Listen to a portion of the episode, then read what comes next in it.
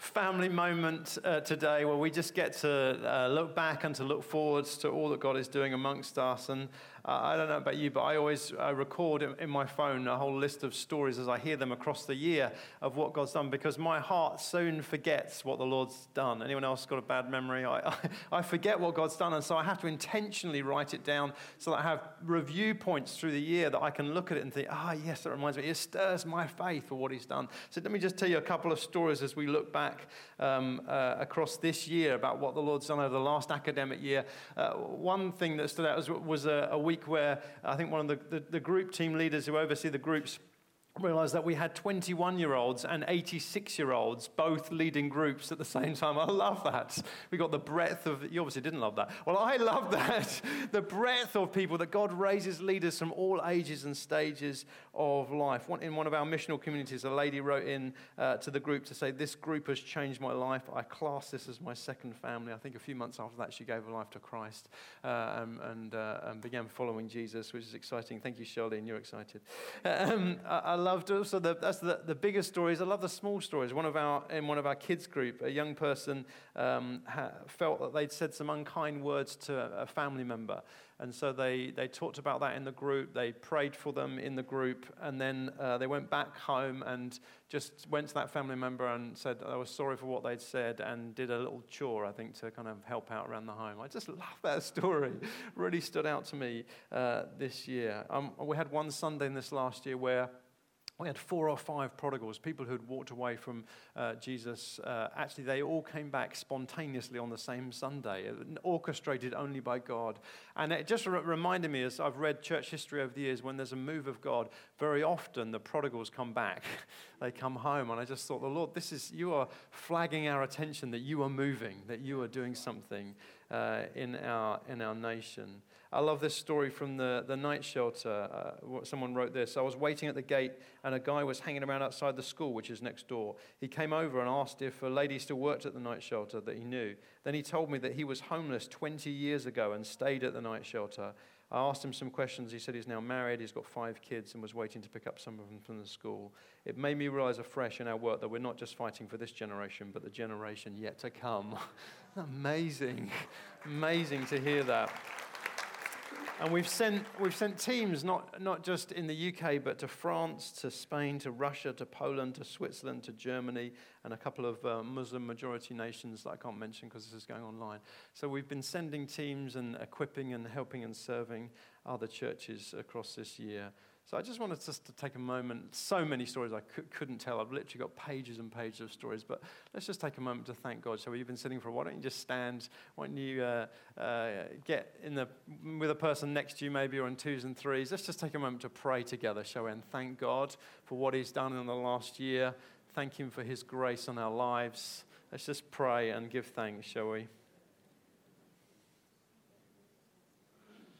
God, we're a, grateful people. We're so thank you for your hand on our lives. Thank you for all that you do amongst us, the things that I've referenced, and so many hundreds, thousands of other things, small and great, that you've done this year. We're so grateful for how you've been with us. And as we look forward to this academic year, we thank you that we can go forward in the confidence that you are with us. That, that if God is for us, who can be against us? We just thank you for your grace in Jesus' name. Amen. Amen. Well, uh, a few years ago, um, we went on holiday as a family, and there was a swimming pool there, and it had um, three diving boards at different levels one meter, three meters, five meters, I think it's like that. And the, boys and I, we all like jumping off of things into water, ideally. Um, and so we all decided we are going to do this. So we did the one meter, no problem. We went to do the three meter, and uh, Caleb jumped off, and then Ethan uh, froze. And he said to me before he went up, he said, Look, if I freeze, just push me off. So um, so uh, we talked about it while we are up there. We talked. I tried to persuade him. He couldn't be persuaded, so I just pushed him off. Well, as soon as I pushed him, he kind of span round, and I saw the look on his face. I thought that was a parenting mistake right there. that was an error right there. I should not have done that. I will never do that again because it was a look of absolute sheer horror as he. He was fine, but anyway, you know, this is one of the kind of moments you realize, yeah, don't do that again.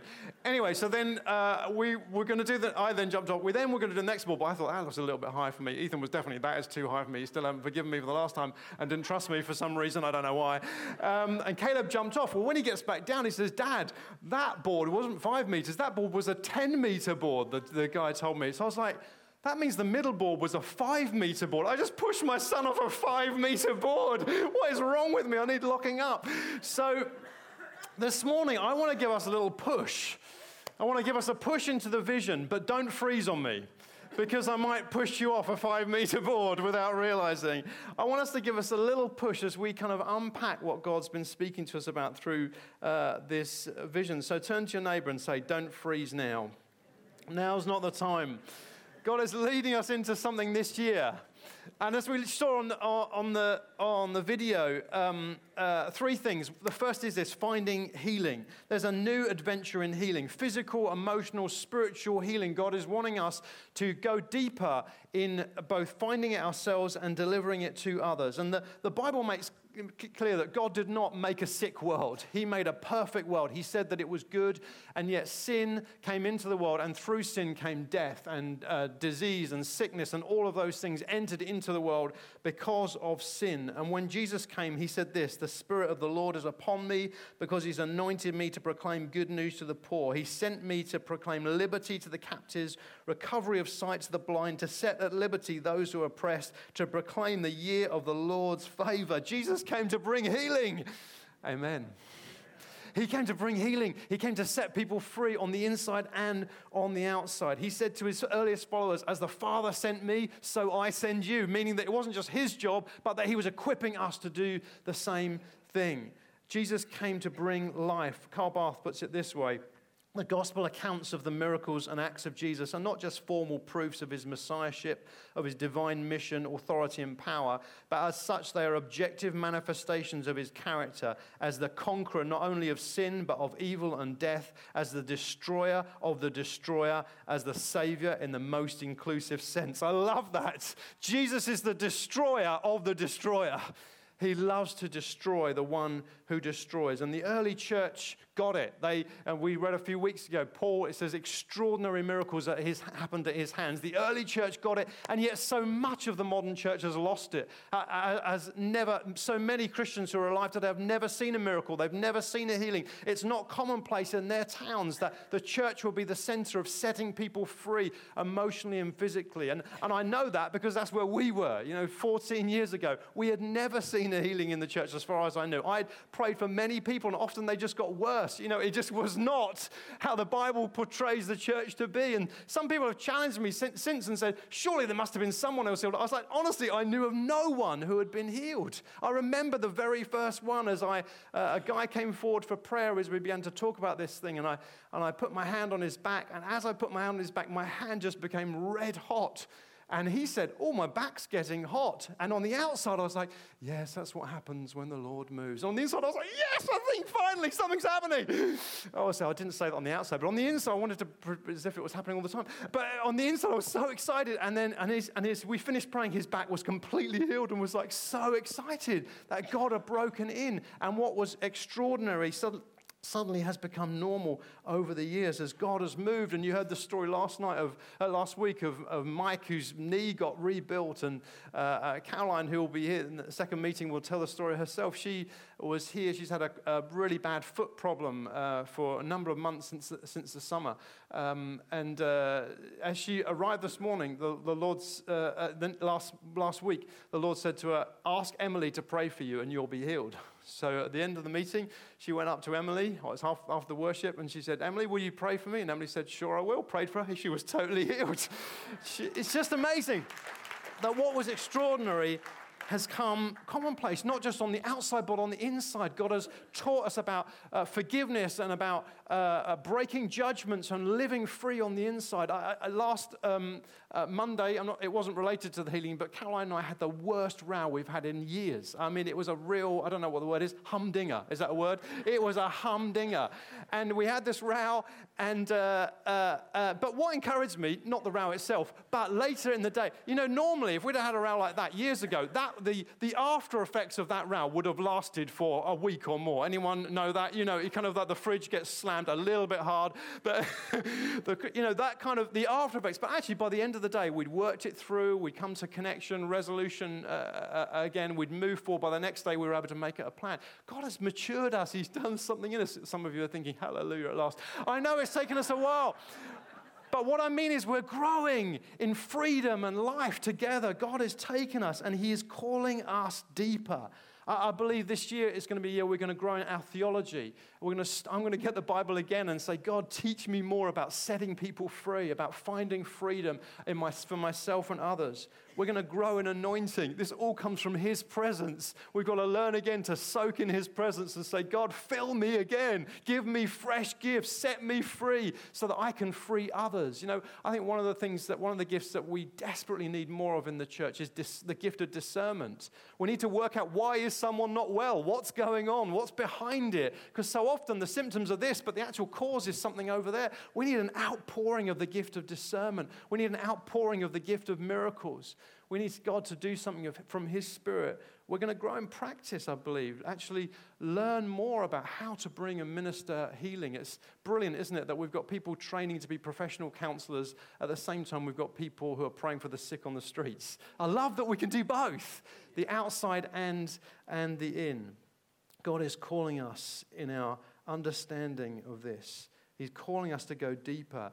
And it's recognizing that it's, it's not just about physical healing, it's about setting people free in so many different ways. You know, it's giving uh, someone dietary advice to eat more healthily, it's standing at the water cooler at work and giving a word of wisdom to a colleague who's been through a messy divorce about how they can restore and move forward, how they can build a healthy life again.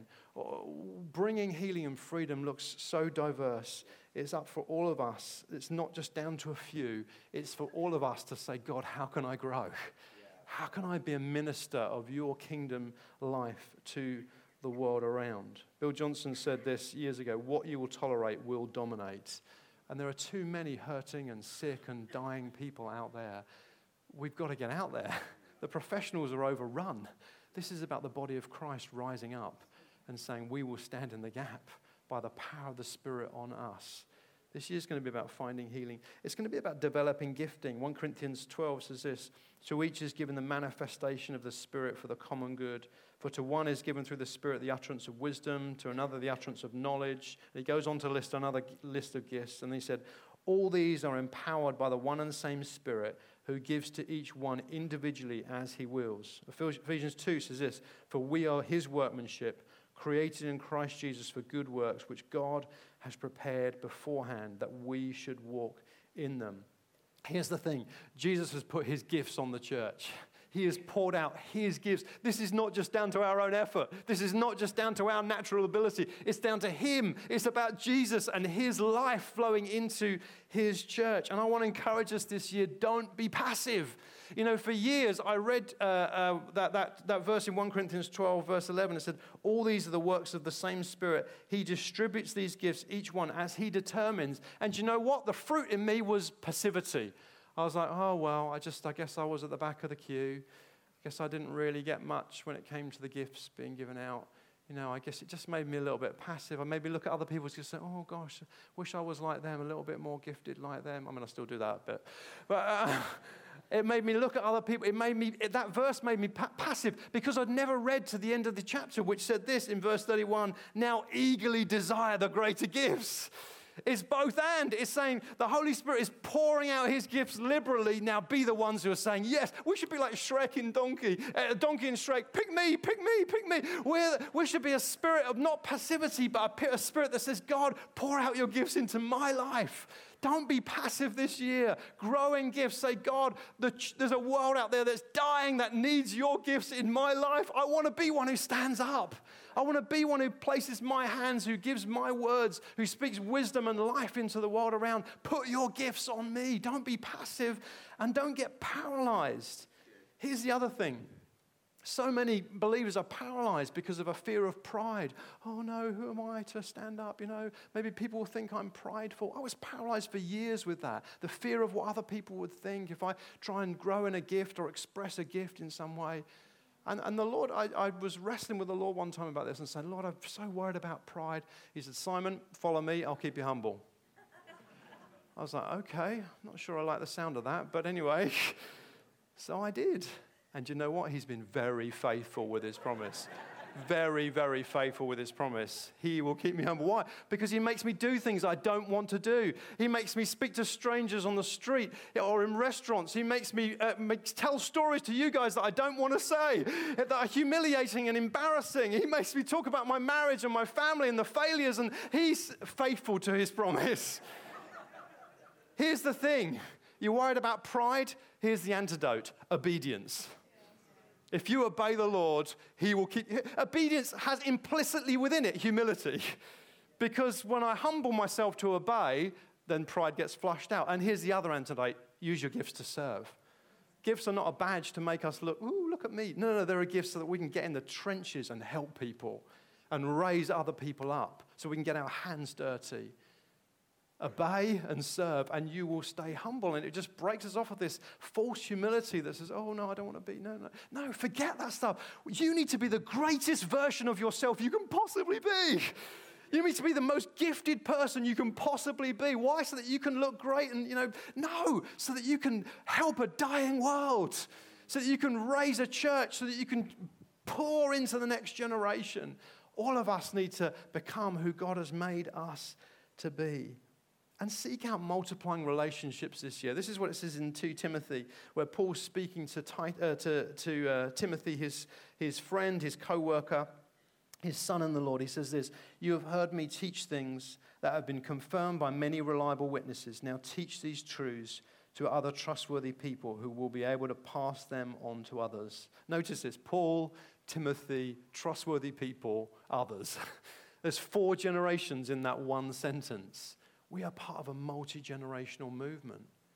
So that means that we should all be looking for who can, who can help me, who can mentor me. We should be going to people and saying, I see a gift on you. Can you help me? Can I serve you in some way? And we should be looking to pass on our gifts to other people. It's the false humility that stops us. We think, oh no, I couldn't possibly ask. Oh no, I've got nothing to give away. Break that rubbish. You have got something to give away now. Find someone to give it to. And you need to receive from others. Find a mentor, someone who can help you. And that, that, don't, don't get stuck in the rut of, I've got to, you know, I've got to find a father. I've spent years looking for, I've got a father, find a father in the Lord. You know, I haven't got a father in the Lord. I spent years doing that. It's a complete waste of time. You've got one father in the Lord. He is the Lord. and he will provide many other fathers and many other mothers for you, many other mentors, many other people to help you. If you will see, he is your father. Come, Holy Spirit move through us. This year, let's grow in our gifting. Let's find out what God's made us to be. Let's break off the passivity. Let's break off the things that would hold us back. And then, lastly, fresh pioneering. David Devenish, who's a, a father uh, in our movement of churches, spoke this over us years ago. I want you to be like an army that goes in the vanguard of my purposes. I want you to keep there on the edge, take some risks. I'm saying that to you to be on the, re- the edge for me. Don't pull back into the safety zone. I'm putting into you a radical, pioneering heart because the dawn is coming. King's Arms has always been a pioneering community. From the ministry to the poor, to healing, to the, the work we've done uh, in this building, uh, to, to so many different ways that God has called us to pioneer. And we just feel, again, the Lord is speaking to us to pioneer again to pioneer again. And, and sometimes we get stuck. I remember years ago we uh, were stuck. We could not get 30 groups. We needed more. We just couldn't get 30 groups running and operating at the same time. And so we went to another church and, and we came back. As we spent, uh, spoke to them, we said, how, how, do you get more people to lead groups? And they're like, Oh, we never advertise for group leaders. We're like, How on earth do you do it then? They said, All we do is we say, What's God saying to you and what are you going to do about it? What's God saying to you and what are you going to do about it? And we just say that one on one. We say it from, we preach it. We just say it again and again and again because we believe God has put his vision in the hearts of his people. We're like, oh, why don't we think of that? So we came back and we started doing the same thing. And instead of having to pedal hard and recruit more leaders, instead it's like, what's God saying to you and what are you going to do about it? Again and again and again. And we've seen a phenomenal shift. I mean, we blew through 30 groups, no problem. I think we're up near 60 now. God has done an incredible thing. The diversity, things that you wouldn't have thought anyone would want to lead in, they want to lead in. God put His vision in our hearts. Who knew? It's His church. he put His vision in our hearts. And so He's doing that again. I remember uh, uh, Sam, who runs our Beauty for Ashes group, before that group began, as we began to say these things. Sam, I don't know if she's here. You Sam, somewhere? There she is. Anyway, maybe in the next meeting. She was. Um, she came forward and spoke to Karen and said, oh, and she's just a real gentle lady. And she said, well, maybe I could run a group. And, and Karen said, well, what, what would you like to do? She said, well, I'm all ready to come and do it. I'm going into like an asylum center and, and, and speaking to a few ladies, but uh, there's only other, one other lady who occasionally comes with me, so I'm mostly on my own. Maybe a group could form around that. And Karen said, Well, how many ladies are you talking to each week? And she said, Oh, about 100. She's like, You're preaching to 100 women every week on your own. She's like, Well, there is sometimes an occasional helper. What's God saying to you, and what are you going to do about it? What's God saying to you, and what are you going to do about it? You know, there's something about fresh pioneering. And, and you know, the other thing, sometimes we just go a bit wrong. So, years ago, probably five years ago, our history would have been we spoke so much about leadership in the church. You know, if you wanted to be a leader, it was all about leadership in the church, which we need. But we'd miss the fact that so many express most of their leadership out in the, in the workplace or in the home or in the school. And, and, and we weren't valuing that at all. And so we began to shift the pendulum and began to speak much more about scattered servants, about the, uh, about the kingdom realities of expressing our life out in the workplace. And, and it's just been amazing. I think we counted up the other day, in the last three years, there have been 34 businesses started by people from this church. 34 businesses. You weren't as impressed by that as I was. 34 businesses, from catering to, to uh, uh, uh, uh, personal um, development and uh, to coaching. It's just been amazing to see uh, what God's done as He's developed and put this pioneering spirit to, to show what He wanted to do out in the marketplace. And now I start to worry have we got enough leaders in the church? it's both and. We need both leaders who are mostly expressing out in the marketplace, out in the workplace, and leaders who are, this is my calling is to lead in the church, and some who will do both. It's, it's both and. You know, the other day, uh, this weekend, we had a church planting conference uh, at Woodside Church, one of our sister churches. And um, what I noted that out of a thousand of us, and it's like in our town with Mike Pilavachi speaking, I mean, you can't get a good enough, better ticket than that. Out, in our, from our church, we had three people there, and one of them was me. And I'm not planning to plant a church. So I'm thinking, God, you need to stir something afresh in us as we start to see, okay, where else are you, where else are you calling us to plant? Where else are you calling us to reach out to? What else are you putting in us? Who else are we raising up to lead and start churches? Not just in this new site, but in other things in the future. This is what it says in Philippians 3. What is more, I consider everything a loss compared to the surpassing greatness of knowing Christ Jesus my Lord, for whose sake I've lost all things.